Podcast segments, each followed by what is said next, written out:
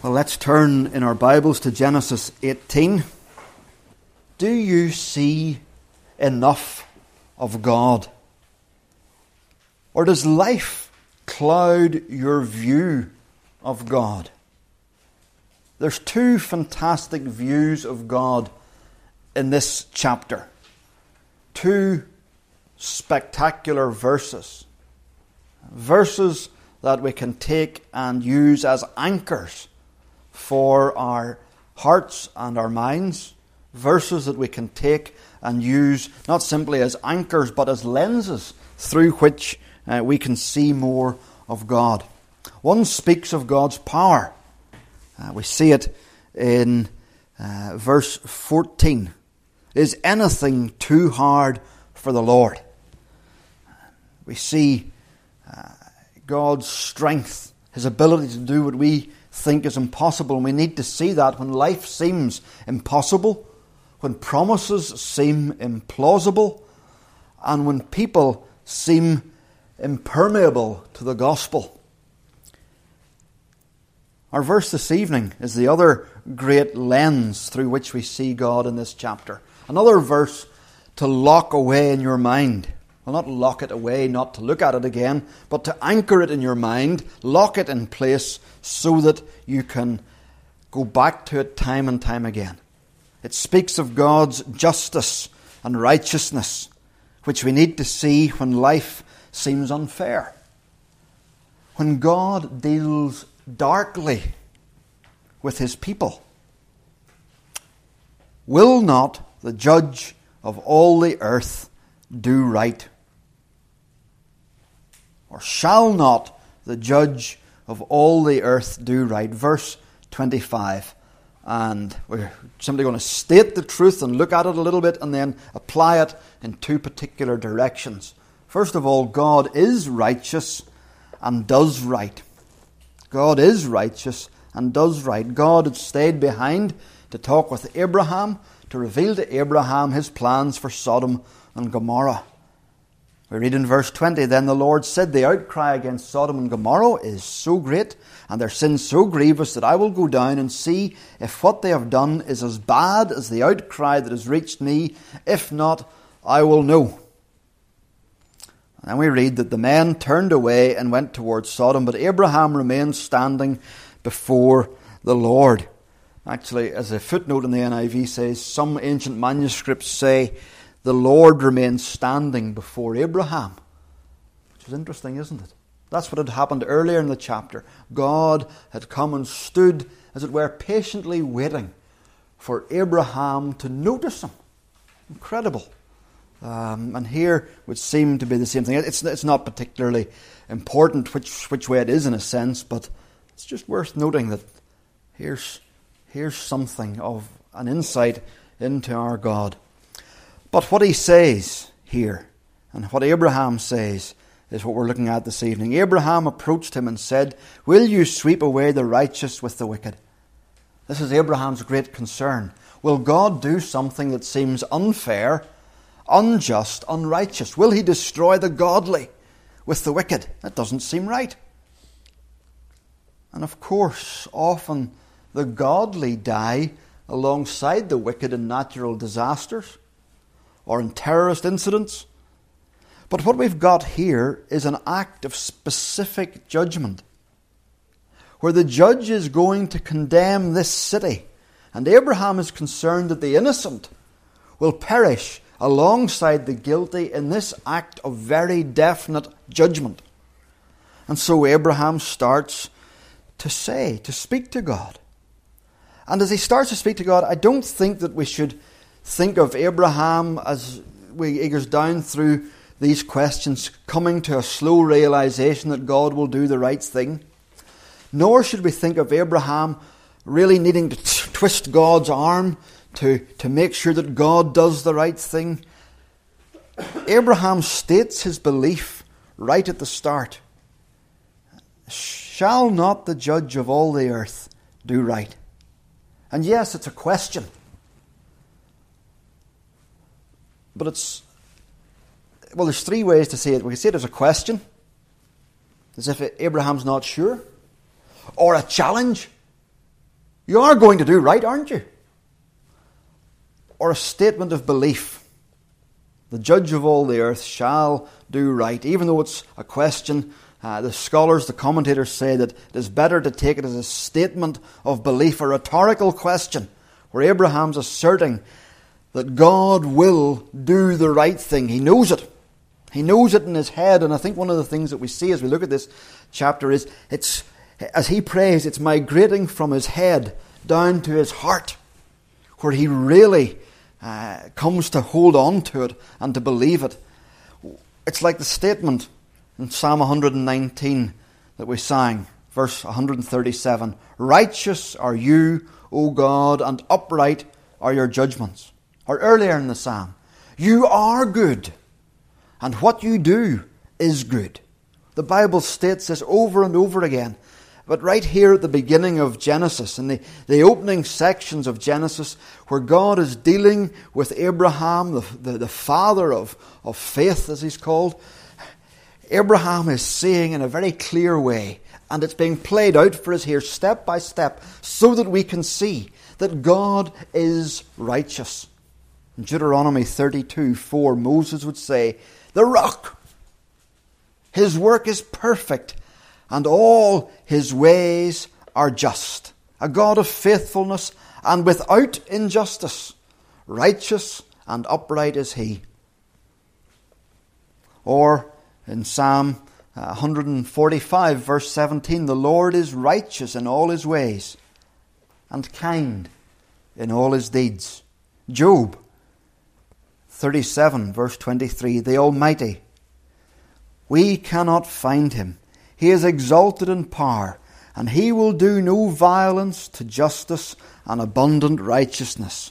He's not going to, to harm um, his righteousness in any way or harm justice.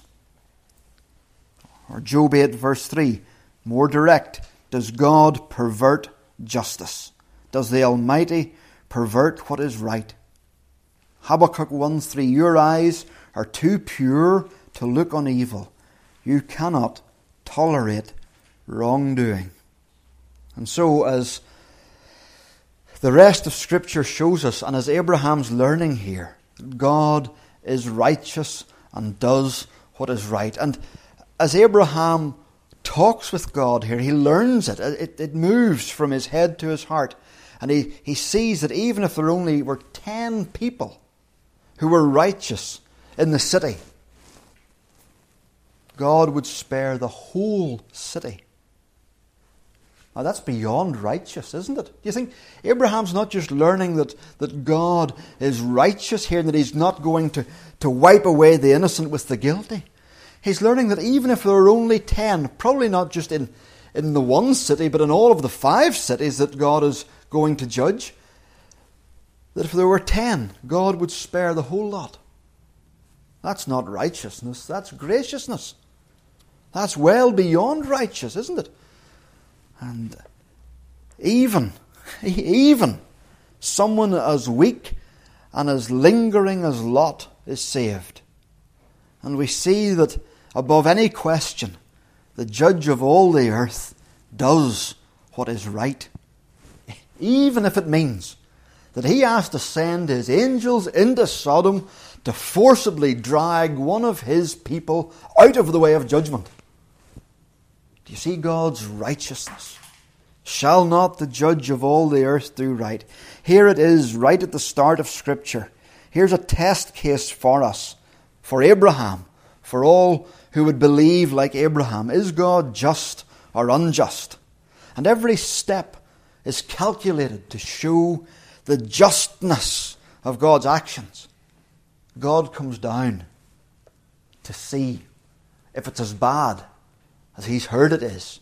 Now, God knows everything. He knows rightly what it's like in Sodom and Gomorrah, but he wants Abraham to know that he knows. And he sends the two angels so that they can ascertain how wicked the place is. The Old Testament required that if the death sentence was going to be carried out, there had to be two witnesses who could testify to the wickedness of the deed. Two witnesses who could say that this person deserves to die because they did such and such. And although God already knows the state of Sodom and Gomorrah, He's coming down to Abraham's level and our level so that we can see that he is above reproach. Here's a principle that we can trust. And two applications flow from it. And we want to come uh, and look at those uh, this evening then. First application then is because God is righteous, we can trust him. Because God is righteous, we can trust him. I suspect that that's the answer to the question that we all have why did Abraham stop praying? I always used to wonder why did he not go down to five? Why did he not go down to two? Why did he not go down to one and keep going down? Uh, well, I think that as God speaks each time, Abraham, although he knows in his head that the judge of all the earth will do right, it becomes increasingly clear that actually Abraham can trust him completely. Look at the words that uh, God says If I find 50 righteous people in the city of Sodom, I will spare the whole place for their sake. The whole place. If I find 45 there, I will not destroy it. For the sake of 40, I will not do it. I will not do it if I find 30 there. For the sake of 20, I will not destroy it. For the sake of 10, I will not destroy it. You can almost imagine Abraham saying, Okay, I get it. You'll spare the city if there were only ten righteous people. Probably not just that one city, but, but all of the cities in the plain for the sake of ten righteous people. And Lot is the sort of person who counts as righteous. If God would have spared five cities, well, so don't think of cities like New York or London. Uh, think perhaps more of actually what we would call a town or a village, a small town. That would have been the size of the place. But even so, they were big settlements uh, for, for the time. God is going to spare five cities because there were ten righteous people like Lot. What does that tell us about God's doing right? And here's something that we can hang our confidence on. We can hang our confidence on this in times of personal pain. I've been reading Job this last month, and Job, we know, had done nothing to deserve his suffering. Bleak, dark, tragic times swamp Job. And his three so called comforters come to him, and they harangue him, accusing him of being secretly wicked. But Job knows that he has done nothing to deserve this, that before God there is no sin that, that he is aware of, that he's not perfect, that's not the point. He is not pursuing some wicked way. Uh, he knows that before God he has offered sacrifices for his sins and the sins of his children, uh, and yet this is just keeps coming on him, this, this suffering. And perhaps there are times whenever suffering and difficulty and personal pain swamp us. And Job reminds us that the judge of all the earth will do right. Job reminds us that the doing of that right may not come in this life. But we are not people who live life limited by birth and death. The judge of all the earth shall do right, and that right will come. Certainly, in eternity, shall not the judge of all the earth do right? And in times of personal pain, perhaps it's sickness that seems so unfair, it takes away months and years and robs us of opportunities uh, that we might otherwise have had. And we've seen that in our own fellowship, in our own congregations. We've seen it in, our, in the, the, the Christian community here in Donegal. We need to come back to this truth and remind ourselves the judge of all the earth always does what is right. He never gets it wrong. And one day we will see the unveiling of it all. In times of theological perplexity or just simple perplexity, we need to hang on to this verse. Shall not the judge of all the earth do right? Whenever children pass away in infancy,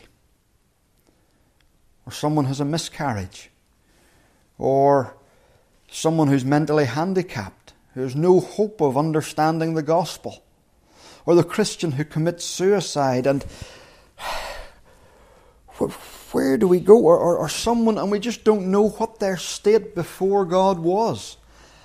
Well, there may be other parts of Scripture that feed in and provide parts of the answer, but in the very heart of it, we've got to come back to this verse Shall not the judge of all the earth do right? And we can't say, well, I here's what I think's right, and I know that he'll do it. He'll do what I think's right. No, we've got to leave it with him and trust him. Times when we're perplexed, confused by his dealings, we don't know why something has happened. We come back to this. I don't know why it has happened, but I do know this. The judge of all the earth will only do what's right. Times of natural disaster. Sometimes Christians say things that impugn the honour of God. I remember hearing a pastor saying once about some disaster. Asked, why did God allow this to happen? And he said, Well, God had nothing to do with this. God didn't want this to happen. I don't know. He's trying to get God off the hook, so to speak, but it's a, it's a poor answer because it makes God seem weak. And who wants to trust in a weak God who can't control a storm on a tiny planet? We don't have all the answers. But we do know that the judge of all the earth only does what is right. Psalm 119, verse 68 For you are good, and you only do good. Or as the old Scottish meter had it, For good thou art, and good thou doest. We need to say with Job, As for me, I know that my Redeemer lives, and at the last he will take his stand on the earth. Even after my skin is destroyed, yet in my flesh I shall see God, whom I myself shall behold, and whom my eyes will see, and not another. My heart faints within me. There's a sense in Job that he is waiting for his Redeemer to come and to explain it all to him. He knows that his God does nothing without a reason, and I think that we can, we can safely say that that explanation will be part of eternity. It may not be that it, we will be sat down and it will be explained to us, but we will see the unfolding of it all as we see what God had been doing, as we meet and talk with people. And I think we can say that because looking at the book of Job, God gives us a glimpse behind the scenes and shows us why this happened. Job didn't have that. We have it. But surely if Job had it, if Job if we have it about Job, surely is that not giving us an insight that when the curtain is pulled back, we will see it for ourselves, for our own lives, and we will say, The judge of all the earth did right. He did do what was right. In times of great wickedness and immorality, where the godless are getting away with their godlessness, we need to hang on to this little verse Shall not the judge of all the earth do right? When God's people are being persecuted and bankrupted and imprisoned and burned to death, and the persecutors get away with it. Doesn't seem fair. But we say to ourselves, Shall not the judge of all the earth do right? Here's a truth to be hung on to and trusted. The judge of all the earth shall do what's right. But we need it to migrate from our heads to our hearts, from this page in our Bibles to hanging on to it. We need to preach it to ourselves, especially when it's harder to hang on to it uh, than at other times. Maybe we need to take it along with that verse in Psalm 119, verse 68 For good thou art, and good thou doest. So, because God is righteous, we can trust Him. And thirdly, because God is righteous, we must pray to Him. This follows from the conviction that God will do what is right. Watch what Abraham does with this truth. He prays. He doesn't sit back and say, Well, God uh, will do what's right. He uses that fact as a launch pad for prayer. Prayer, in particular, for the lost. These two things aren't unconnected. He knows a truth in his head and he starts to pray it out in his life. He's convinced that God is righteous. Actually, he's convinced that God will judge the wicked. And so he starts to pray. He knows these people deserve it. And because he's convinced of God's righteousness, he starts to pray for these people that they would have another opportunity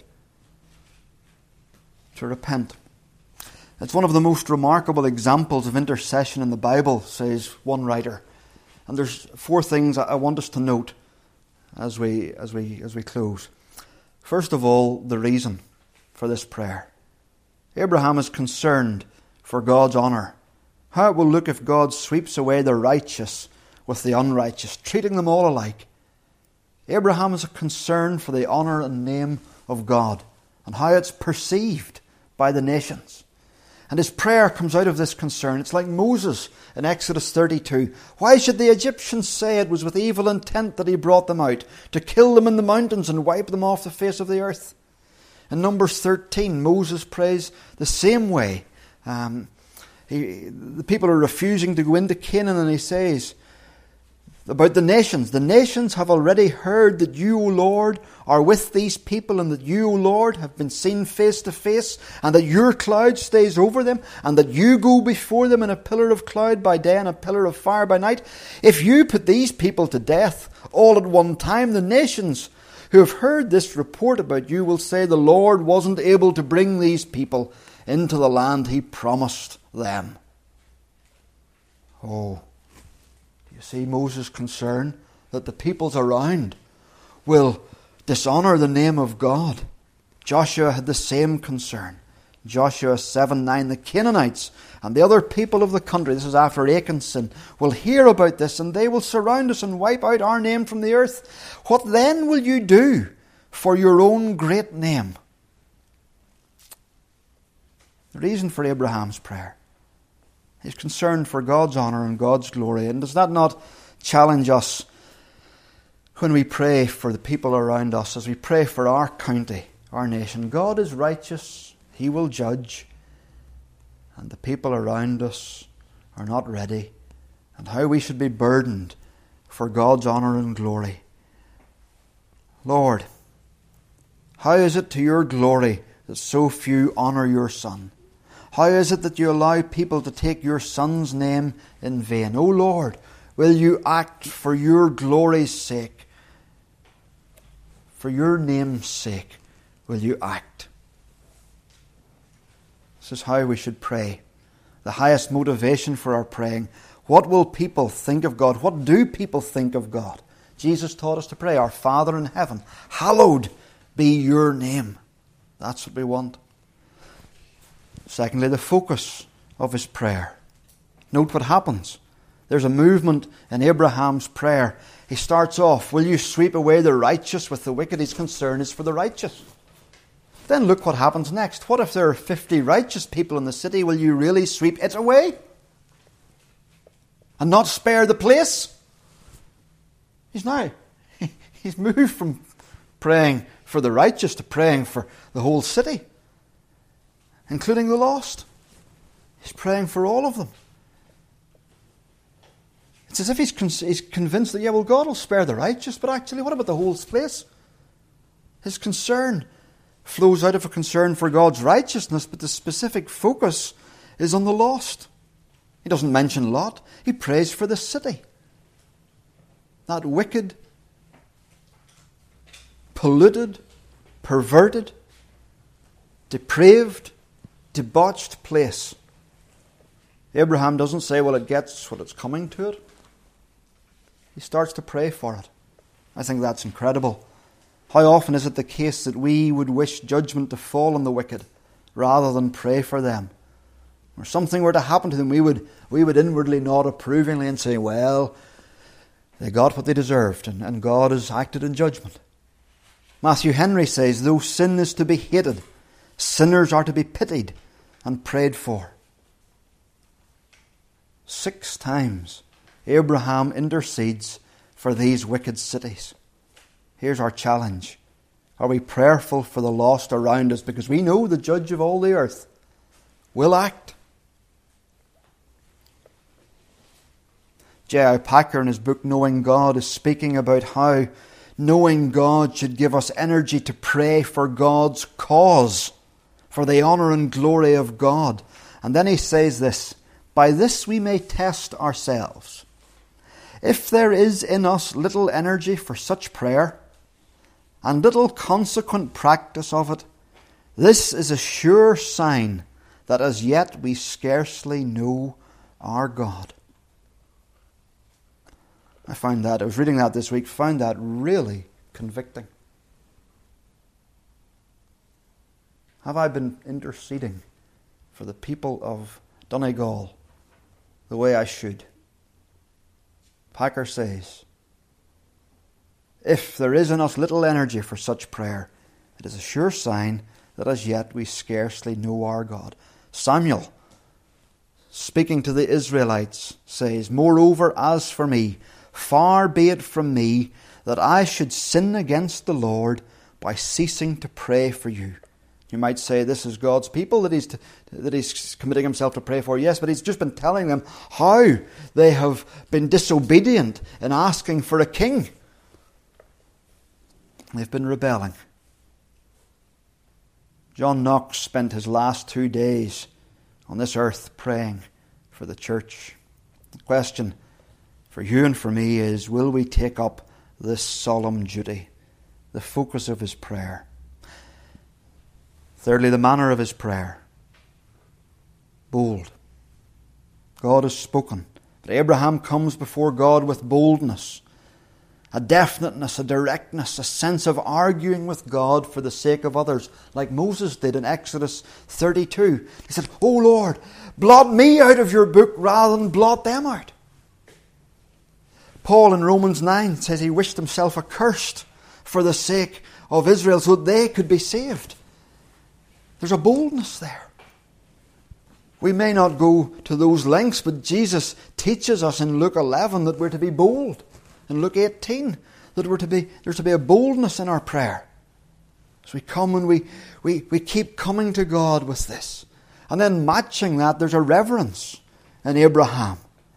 He speaks to God but he speaks boldly and reverently.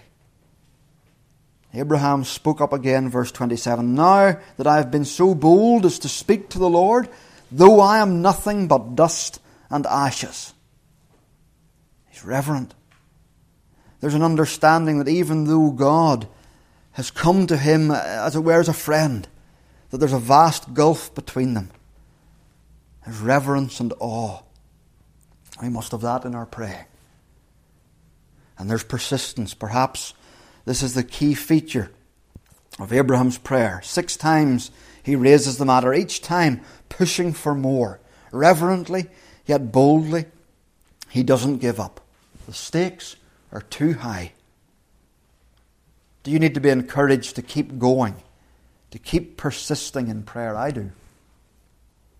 And may this passage do it for us. Persisting in praying for loved ones, persisting in praying for the area in which we live. Let this draw us back to persistent prayer. And then, fourthly, the potential of his prayer. Abraham is praying, and God keeps answering. That's encouragement enough, isn't it? Okay, it's easy whenever God is audibly answering your prayer, or you can see an answer. But notice that God doesn't get irritated by Abraham's persistence. That should encourage us to keep coming and asking from God. Jesus encourages us to do that, particularly when our concerns are for others. In fact, when I was I meant to, to give a quote earlier there about praying for others, um, one writer, Griffith Thomas, says there is scarcely any part of prayer so prominent in the New Testament than prayer for others. Our Christian life, hear this, will never be really healthy and strong until we make intercession a very prominent and even predominant feature of our private devotions. I felt really rebuked by that. Our Christian life will never be really healthy and strong until we make intercession a very prominent and even predominant nature or feature of our private devotions. But let me come back to this potential of this prayer. More significant is what God is prepared to do in response to Abraham's persistent, humble prayer. Look at the potential. The Lord said, If I find 50 righteous people in the city of Sodom, I'll spare the whole place for their sake. 45, oh, I'll not destroy it. Right down to 10, I will not destroy it. For the sake of 10 people, he will not destroy Sodom. All because Abraham has prayed for it. If 10 righteous people had been there, God would have spared those cities because Abraham had prayed. God would have spared the righteous, yes. Anyway, He does that with Lot. But because of Abraham's prayer, it would seem that he would have spared more than that. He would have spared the cities. Does that not show us two things? Shows us the blessing that Christians are to a town or city, even just by being there. Who knows what judgment our very being in Letterkenny or Milford or Convoy or even in Donegal has spared this county from? We don't know. The people of Sodom and Gomorrah wouldn't have known the blessing that would have accrued to them if there had been ten righteous people in the city. But God's giving us a glimpse behind the scenes here. We may think, what am I doing here? I'm achieving nothing. We don't know that we're achieving nothing. What encouragement. Maybe we're acting as salt and preserving a society or a, the people that are closest to us from heaping up more wrath against themselves. Who knows? And more. The other thing we see here is the potential that our prayers have. Not just the potential that Christians being in a place have, but the potential our prayers have. Here's encouragement to pray for the lost and for the wicked and for those in government and those in authority and those around us. Who knows? We may be the only people praying for our neighbours or those we work with. Who else might be praying for some of those that you know? In Ezekiel 22, God speaks about the people of the land practice extortion, extortion and commit robbery. They oppress the poor and needy and mistreat the foreigner, denying them justice. I looked for someone among them who would build up the wall and stand before me in the gap on behalf of the land, so that I would not have to destroy it. But I found no one. So I will pour out my wrath on them and consume them with my fiery anger. No one to stand in the gap. Who else was there praying for the people of Sodom but Abraham? And oh, what mercy those wicked people would have enjoyed if there had been more righteous people in their city. Utterly undeserved. What blessing those believers would have been. What an encouragement to us to keep living where God has placed us and to pray for the place that God has placed us in. Do you need to be reminded of these two verses so you can see more of God? so you can be equipped to live in this broken world in which He's placed us, equipped to live when our own circumstances are broken, and equipped to live amongst brokenness and sinful people. Let's, if we're able, uh, stand as we come to God in prayer.